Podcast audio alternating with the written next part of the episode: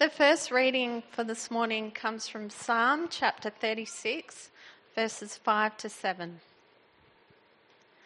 Your love, Lord, reaches to the heavens, your faithfulness to the skies.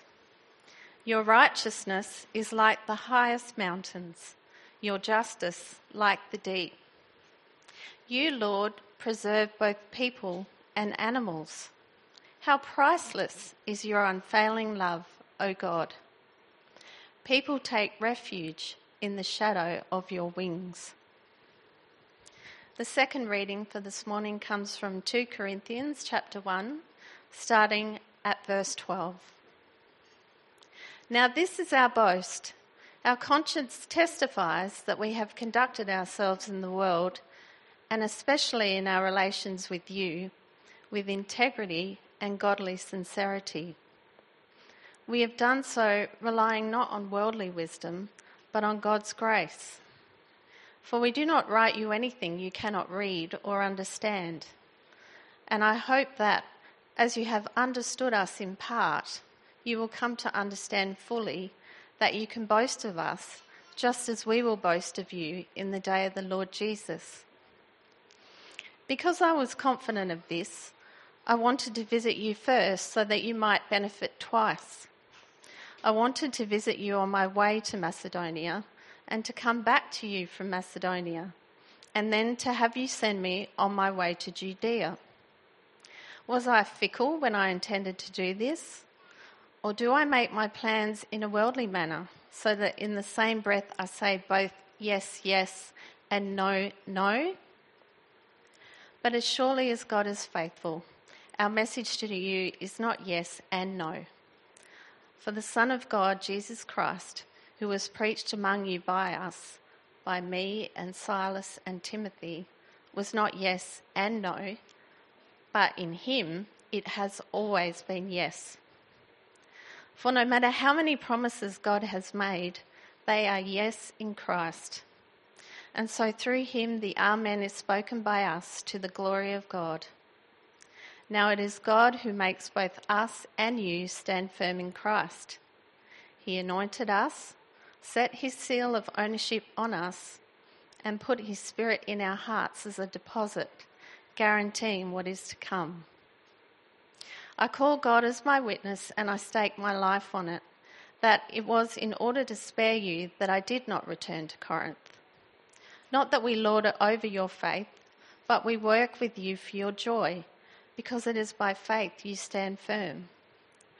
So I made up my mind that I would not make another painful visit to you. For if I grieve you, who is left to make me glad but you whom I have grieved? I wrote as I did, so that when I came I would not be distressed by those who should have made me rejoice. I had confidence in all of you that you would all share my joy. For I wrote you out of great distress and anguish of heart and with many tears, not to grieve you, but to let you know the depth of my love for you. If anyone has caused grief, he has not so much grieved me as he has grieved all of you to some extent, not to put it too severely. The punishment inflicted on him by the majority is sufficient. Now, instead, you ought to forgive and comfort him so that he will not be overwhelmed by excessive sorrow. I urge you, therefore, to reaffirm your love for him. Another reason I wrote you was to see if you would stand the test and be obedient in everything. Anyone you forgive, I also forgive. And what I have forgiven, if there was anything to forgive, I have forgiven in the sight of Christ for your sake, in order that Satan might not outwit us, for we are not unaware of his schemes. Now, when I went to Troas to preach the gospel of Christ and found that the Lord had opened a door for me, I still had no peace of mind because I did not find my brother Titus there. So I said goodbye to them and went on to Macedonia.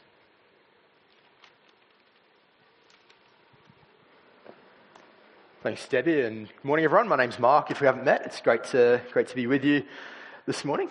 Um, I find it interesting reading the autobiographies of famous people who I've, who I've followed a little bit in life because, you know, you, you, you, follow their lives, you, you, form your own opinions about them, and, but then you get to read their book and, and hear their side of the story. And, you know, I, I often sense when I'm reading an autobiography that the person who's written it, there's kind of a, they're wanting to set the record straight. Um, you know, whether it's John Howard explaining why he introduced the GST or Andre Agassi explaining why he dressed the way he did, there's this desire to correct a wrong perception of um, who they are and what they did in their lives. Uh, and in the Bible passage that we're looking at today, the Apostle Paul is doing the same thing. He's wanting to set the record straight. Uh, he wants the people in the Corinthian church who he's writing to to, to see his side of the story, to, to know who he really is and why he did what he did. Um, but he's not doing this to, just to boost his own PR. He's doing it for the good of the people who he's writing to. Uh, he's using this opportunity to show them what authentic gospel ministry is all about.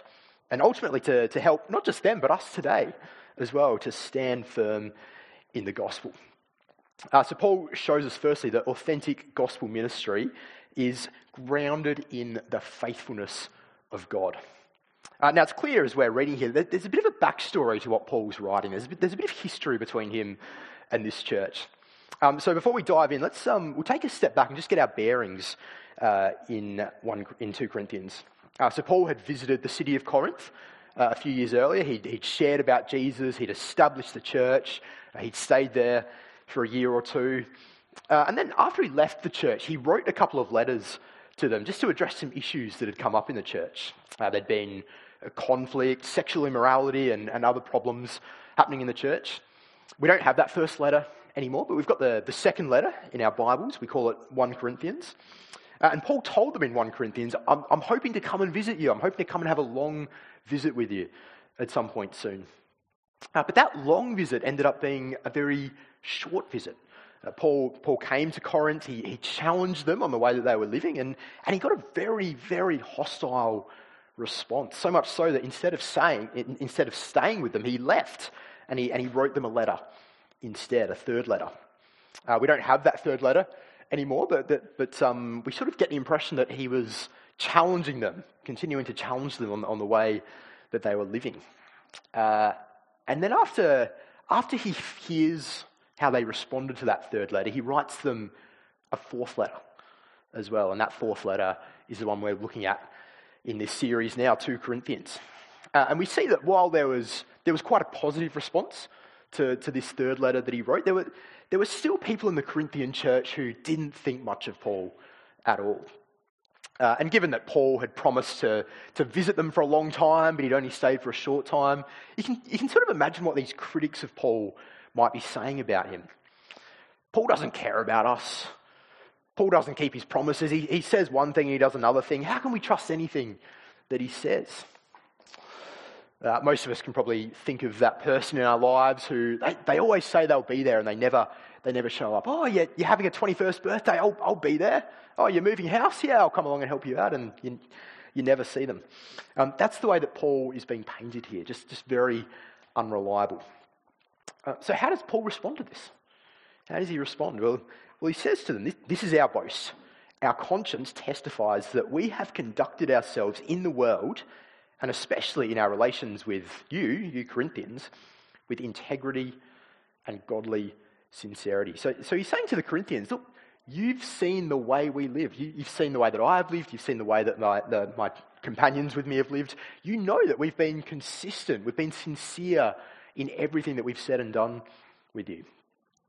And in a moment, Paul is going to explain in depth why he didn't stay for a long visit. But, but what's more important to Paul is explaining to them not his own faithfulness, but to remind them of God's faithfulness. Uh, so he says to them in verse 18, as we heard in the All Ages spot, as surely as God is faithful, our message to you is not yes and no.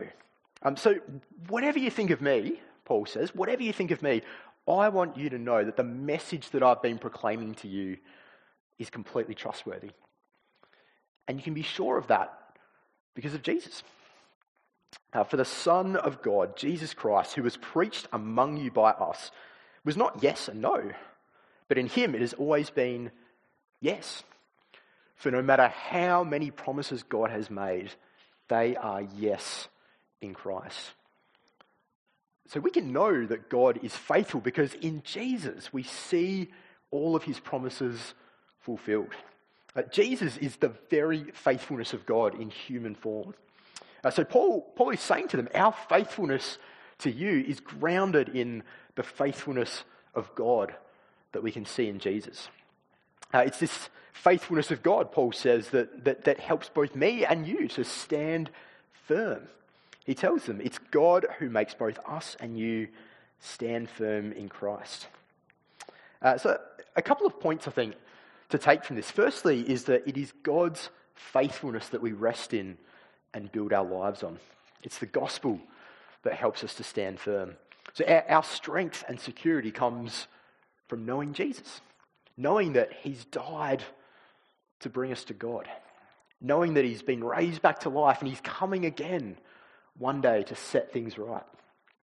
In Jesus, we can see that God is completely faithful to us. We can trust Him completely.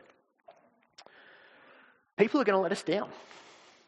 People at church are going to let us down. Church leaders are going, going to let us down. If I haven't let you down yet, like, just give me time. I'll, get there. It's coming, don't you worry. Um, but in Jesus, we can be sure that God will never let us down. Uh, so our hope and our certainty rests in God, not in people. Uh, I don't know everyone's story here, but, but maybe at some point you've been hurt by the church. You've been hurt by people in the church, and, that, and that's impacted the way that you, that you think about church or the way that, that you think about God. Uh, if that's the case, I, I don't want to trivialize what you've been through at all, but, but my plea would be that even if God's people have got it completely wrong in your life, my, my plea would be that you, you would look to Jesus and that you'd see how it, it's Jesus alone who reveals God's perfect, faithful character to us. He's the one who helps us stand firm. He's the one who shows us what God is like. It does bring us to, to a second point, though, which is that even though God's faithfulness is what we need to depend on and what we need to, to point other people to, our own faithfulness and integrity matters as well. Because if I'm a follower of Jesus, then I represent Jesus. People, people will see my faithfulness as a reflection on Jesus. And I think that's why Paul is so careful to defend his own integrity here.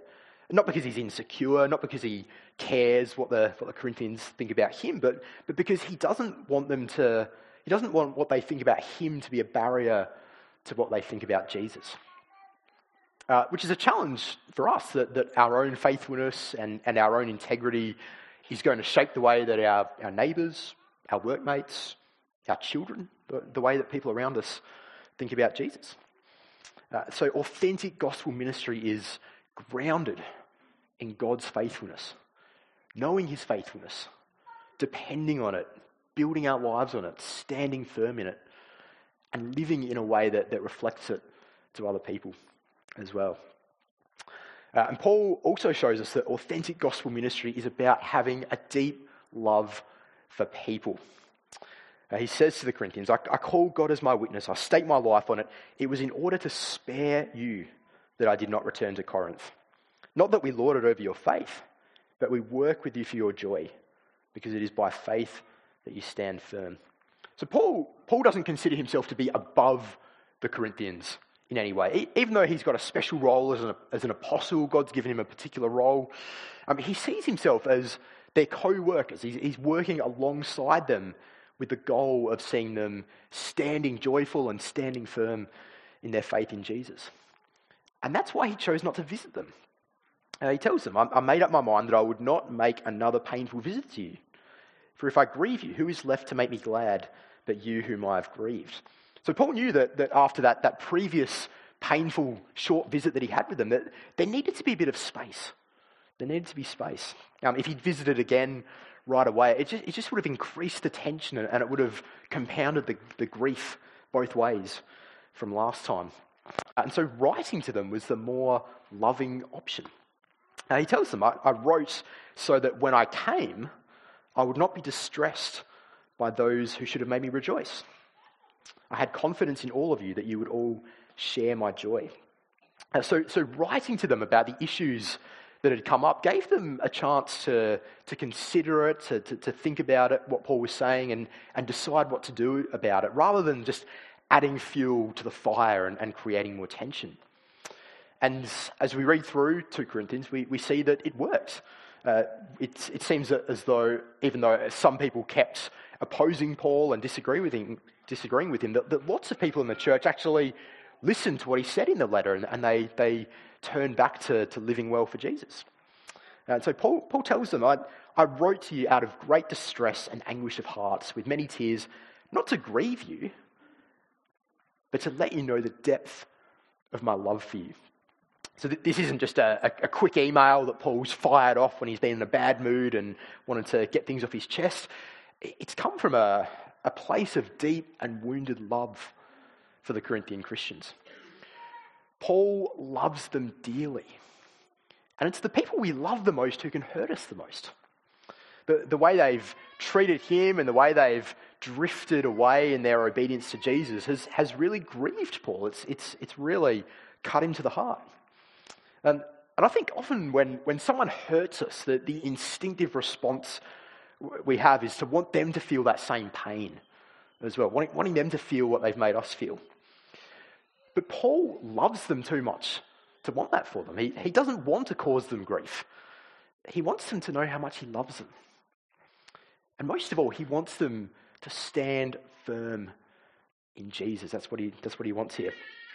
Uh, and Paul draws his attention to a particular person in the, in the church who's, who's caused him grief. Uh, we don't know for sure who he is. Paul doesn't mention him by name here. Um, it, it, might be a person who he mentions in 1 Corinthians who was up to, up to no good in the church. It, it might be someone else who's, um, who's um, stood up and opposed Paul a bit more recently. Uh, we don't know for sure who it was, but whoever it was, the majority of the church has listened to Paul and, and they've disciplined this person. And so, so Paul says to them, Uh, the punishment that's, that's inflicted on this person is sufficient. Now, instead, you ought to forgive him and comfort him so that he will not be overwhelmed by excessive sorrow. I urge you to reaffirm your love for him. Now, now this is someone who's hurt Paul a lot. This is someone who's caused Paul a lot of issues. It would have, would have been tempting for Paul really to say, to kick this guy while he was down. But instead, he, he says to them, No, forgive him, comfort him, love him. I've forgiven him, you forgive him as well. Welcome him with open arms. Don't hold this against him anymore if he's repented. Now, Paul has a, a deep, loving desire to see the people in this church standing joyful and firm in their faith in Jesus. And, it, and it's a love that endures even when the people cause him grief. And I wonder, is that the sort of love that we have for one another here as a church? A love that, that drives us to, to work hard to see one another stand firm in the faith. A love that causes us to, to genuinely grieve when we, when we see people struggling in their faith, in their walk with God. And a love that empowers us to forgive other people even when they hurt us. It's not the sort of love that happens by accident. Um, it comes from sharing life together, it comes from knowing what it is that unites us together. As I um, think about previous churches that I've been involved in, I've, I look back and I think I've, I've come to love people deeply as I've really spent quality time with them. Um, I think back to community groups that I've been in with people that, you know, at the start of the year, I just I have not clicked with them at all. I, I just haven't been on their wavelength at all. But, it, but as we've spent time together, as we've shared our struggles, as we've prayed for one another, I've, I've come to really love them. Um, so, my encouragement for all of us would be don't settle for, for church being something nice that you go to with people who you like. Don't settle for church being something nice that you go to with people who you like. Don't, don't settle for that. Church is family. We're united together in Jesus. We, we stand firm in our faith in Jesus not as individuals, but, but together. Now, we're all in different seasons of life. We've all got different time commitments, different things going on in life, but, but please do take every chance you can to be in community here together. Um, that might mean coming to church 15 minutes early and, and having a chat to, to, to, someone each week, coming along to, to events that we run, like um, we've got a church camp coming up that we're going to be promoting in a few weeks' time on the October long weekend. That's a great chance to spend time together. Um, being part of a community group, if you're not in one yet. See, as we lean into church family life, we, we're going to experience a deepening of love for each other. Now, just like with Paul, sometimes that will cause us grief, but it's also going to bring great joy as well. And just little by little, we'll be able to do the work that God has given us to do in helping one another to stand firm in Jesus. Uh, so, authentic ministry for Paul, it's about loving one another and, and it's about having concern for God's church as a whole as well. Uh, so, when Paul tells the Corinthians to forgive um, this person who sinned and, and repented, he's, he's not just concerned for that one person, he's, he's concerned about the whole church. He says to them, another, another reason I wrote to you was to see if you would stand the test and be obedient in everything. He, he wants to see that this church is truly committed to the gospel, that they're standing firm in Jesus together. And the fact that they've, they've turned from their sin and, and they've disciplined this person who was causing issues is a big encouragement for Paul. But he also wants to see that they're ready to forgive this person as well. Um, and, and that's important because the church is in the middle of a battle. Paul wants them to, to be ready to forgive one another in order that Satan might not outwit us, for we are not unaware of his schemes. Uh, the devil is going to use sin whenever and wherever he can to wound the church. He's, he's, he's going to use it to stop us from standing firm in Jesus. Um, that, now, that might be by a church tolerating sin and, and allowing it just to, just to spread in the church, or, or it might be by uh, the church being overzealous in, in how we discipline one another, um, causing people unnecessary harm. Uh, we need to be ready as a church to, to confront sin when we see it, but, but to do so in, in a loving way and with the goal of this confrontation being to, to restore people.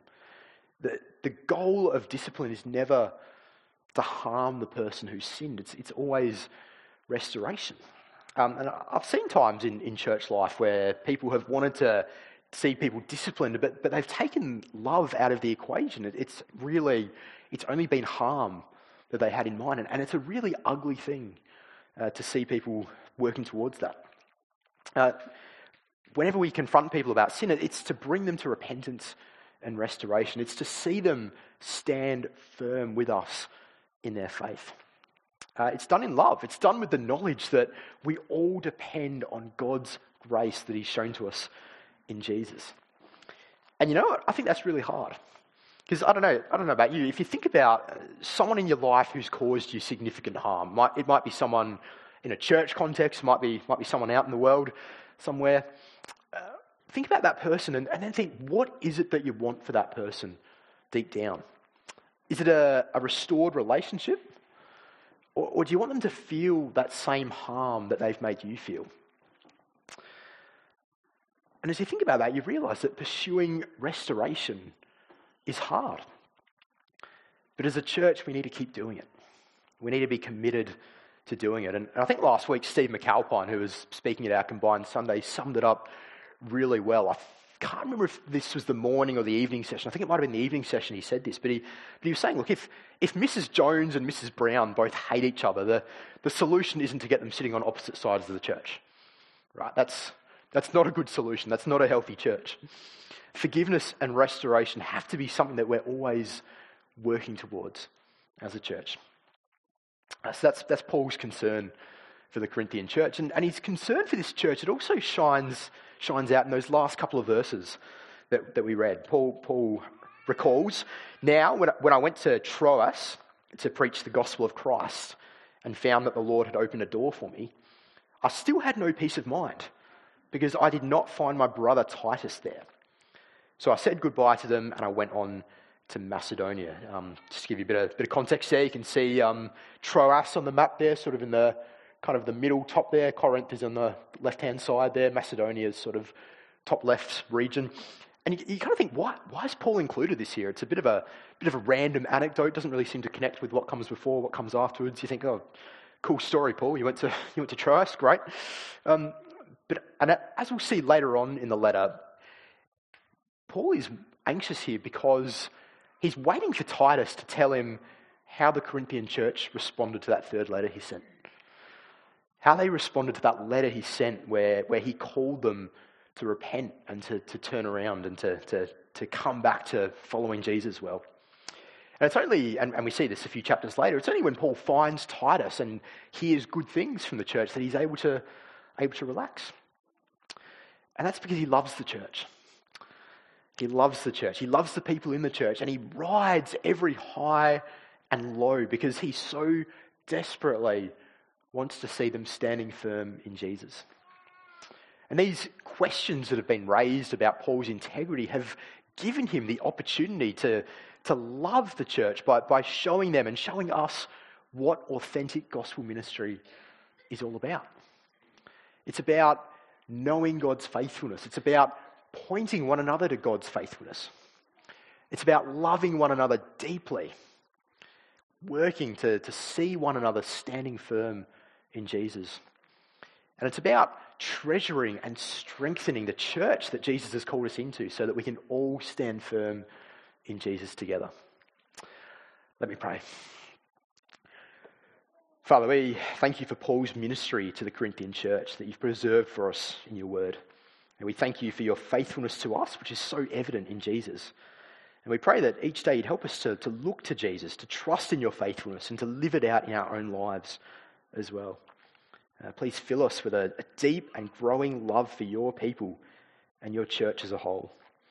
Please use us to work with one another so that we all stand firm and joyful in Jesus. Amen.